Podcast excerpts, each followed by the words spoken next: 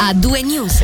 In apertura il via libera unanime a Roma dell'Aula della Camera alla ratifica dell'accordo tra Italia e Svizzera sull'imposizione dei lavoratori frontalieri per evitare le doppie imposizioni e per regolare talune altre questioni in materia di imposte sul reddito e sul patrimonio. Il testo è stato definitivamente approvato con 239 voti a favore e nessun contrario tornerà ora al Senato per la decisione definitiva. L'intesa firmata a Roma il 23 dicembre 2020 stabilisce il metodo della tassazione concorrente che attribuisce i diritti di imposizione sia allo Stato di residenza sia quella a fronte di reddito eh, del lavoro dipendente. L'imponibile riguarda l'80% del paese dove si lavora. Lo Stato di residenza applica poi la propria tassazione sui redditi ed elimina la doppia imposizione relativamente alle imposte prelevate nell'altro Stato.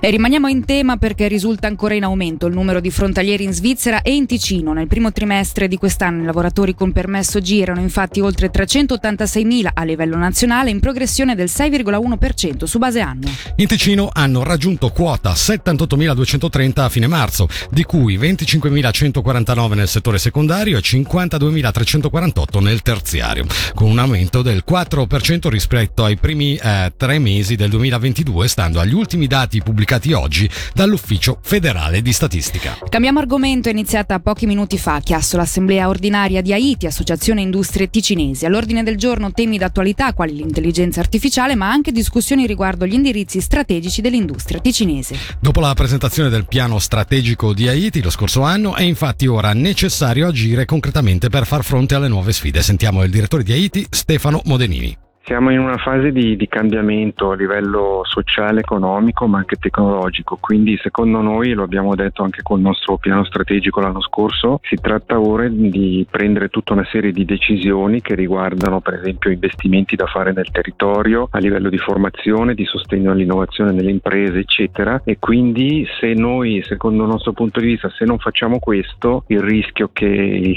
cantone si deindustrializzi almeno parzialmente c'è. Quindi dobbiamo prevenire questo pericolo eh, mettendo in campo dal punto di vista della politica le, le, politiche di sostegno all'economia le più opportune. I temi sono diversi, eh, le condizioni quadro che offre il territorio vanno, vanno, migliorate perché altri territori sia in Svizzera che all'estero stanno migliorando anche loro, quindi dobbiamo evitare che qualche azienda se ne vada o non venga. C'è un piano per l'approvvigionamento energetico che è un tema importante per l'economia perché senza energia non possiamo produrre e poi naturalmente ci sono i temi grossi come il sostegno, i cambiamenti che deve affrontare la formazione professionale scolastica. Come dicevo prima, il tema dell'innovazione. Molte piccole e medie imprese non hanno tutti i mezzi finanziari necessari per investire in processi di innovazione che sono sempre più costosi. Quindi ci sono tutti degli interrogativi eh, sui quali bisogna chinarsi assieme tra economia e Stato. Sul tema torneremo tra poco nella seconda ora di A2 News.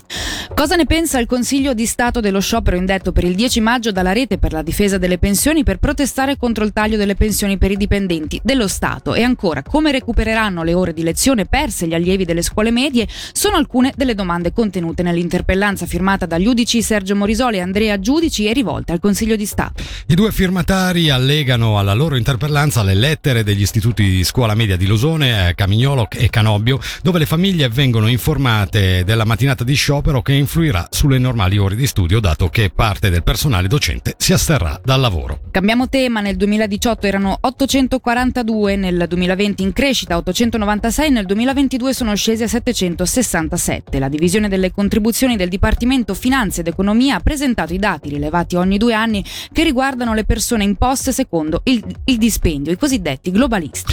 Nonostante la loro diminuzione, negli ultimi due anni è però salito il gettito fiscale, portando nelle casse cantonali e comunali e federali 183,5 milioni di franchi nel 2022 rispetto ai quasi 158 milioni registrati nel 2020. Una situazione spiegabile con un cambiamento di legge. Del tema abbiamo parlato con Giordano Macchi, direttore della divisione delle contribuzioni, al quale Alessia Bergamaschi ha chiesto innanzitutto a che tipo di imposizione sottostà questa categoria. È un tipo di imposizione previsto dalla legislazione tributaria, può essere richiesta solo da persone straniere che non possono lavorare in Svizzera e che vi arrivano per la prima volta o dopo un'assenza di 10 anni. Queste saranno imposte non sui loro redditi effettivi ma sul loro dispendio, ossia su quanto eh, spendono eh, per vivere. Nel 2022 il loro numero è sceso, però è aumentato il gettito. A questa, a questa situazione insomma c'è una spiegazione spiegazione il motivo è che è cambiato il diritto, vi era stata una votazione popolare che chiedeva al popolo svizzero se preservare l'istituto dell'imposizione secondo il dispendio, il popolo aveva detto di sì. Come avvicinamento era stata modificata la base legale, in due parole alzando l'asticella dei requisiti, l'imponibile minimo più alto, il controllo del dispendio tramite l'affitto che passava da 5 volte a 7 ed altre misure legali che rendevano molto più costoso uso il regime eh, di globalista. Vi era poi un diritto transitorio che cessava proprio nel 2020 compreso. Quindi quando si legge questa statistica i numeri del 20 sono col vecchio diritto, i numeri del 22 col nuovo che è molto più esigente e costoso. Questo ha creato un fenomeno di migrazione, in determinati casi hanno optato per uscire dall'imposta sul dispendio per passare all'imposta ordinaria perché è meno costosa alla luce di questi requisiti accresciuti. Quanto è importante questa categoria per, per il cantone, per le finanze del cantone? A livello di gettito delle persone fisiche è di sicuro un cespite importante e poi dobbiamo ricordare che il Cantone Ticino è uno dei cantoni di maggiore successo come numero di globalisti se lo confrontiamo con tutti gli altri cantoni. Voltiamo pagina, il Dipartimento delle Istituzioni comunica che il direttore aggiunto delle strutture eh, carcerarie cantonali Roberto Simona ha presentato le dimissioni dalla propria funzione per motivi familiari. Ora spetterà al Dipartimento delle Istituzioni pubblicare il concorso per una nuova assunzione. Cambio anche alla guida del Palacinema di Locarno a raccogliere il testimone di Roberto Pomari che ha diretto questa realtà centrale per l'audiovisivo nel nostro cantone dal novembre del 2018. Dal prossimo primo d'agosto sarà una donna. Parliamo di Elena Del Carlo, nominata nuova direttrice del CDA di Palacinema SA. Sulla nomina sentiamo proprio la presidente del, eh, del, del Palacinema SA Carla Speziali in un breve estratto dell'intervista che vi proporremo nella seconda ora di A2 News. La scelta è stata il frutto di un lavoro molto molto interessante. Con la direttrice, quindi con la neodirettrice che inizierà il primo di agosto, Elena Del Carlo, sono convinta che possiamo contare su una personalità di grande esperienza intanto di alto spessore e sensibilità culturale e importante per noi anche questo di eh, importanti doti manageriali. La prossima settimana, da lunedì 8 a venerdì 12 maggio, si terrà in tutta la Svizzera la settimana della formazione professionale. In Ticino l'iniziativa fa parte di Mille Strade, il progetto del Salone dei Mestieri diffuso sul nostro territorio e verrà promossa tramite interviste a specialisti, docenti e apprendisti anche sulle frequenze di Radio Ticino.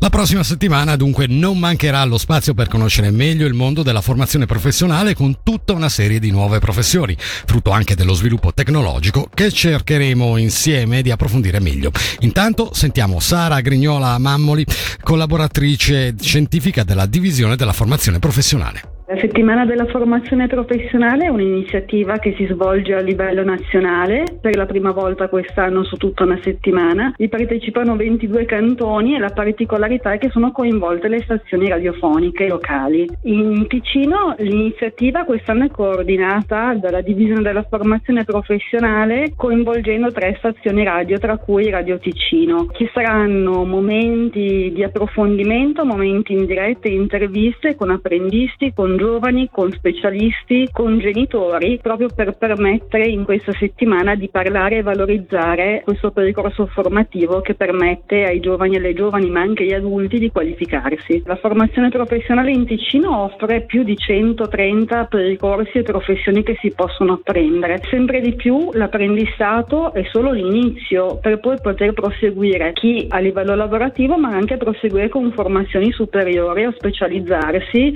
presso delle scuole specializzate superiori o anche alla SUPSI, quindi davvero l'apprendistato apre tutte le porte e le mille strade, questo progetto che con porte aperte, eventi sul territorio vuole far riconoscere e avvicinare giovani, famiglie ma anche le aziende a questa opportunità che offre l'apprendistato. E chiudiamo con una notizia sulla quale torneremo più tardi durante la nostra pagina sportiva. Il Bellinzona Calcio ha depositato il suo ricorso nei termini stabiliti dopo che in prima istanza si era visto negare la licenza di gioco per motivi finanziari e giuridici. Ad annunciarlo è stata la stessa Swiss Football League che si esprimerà il prossimo 26 maggio. L'amministratore unico del club Granata, Gabriele Gilardi, si dice fiducioso. Dal nostro punto di vista siamo fiduciosi e le criticità sollevate con la decisione di prima istanza penso che col nostro ricorso l'eventuale udienza saranno chiarite così avremo la licenza definitivamente.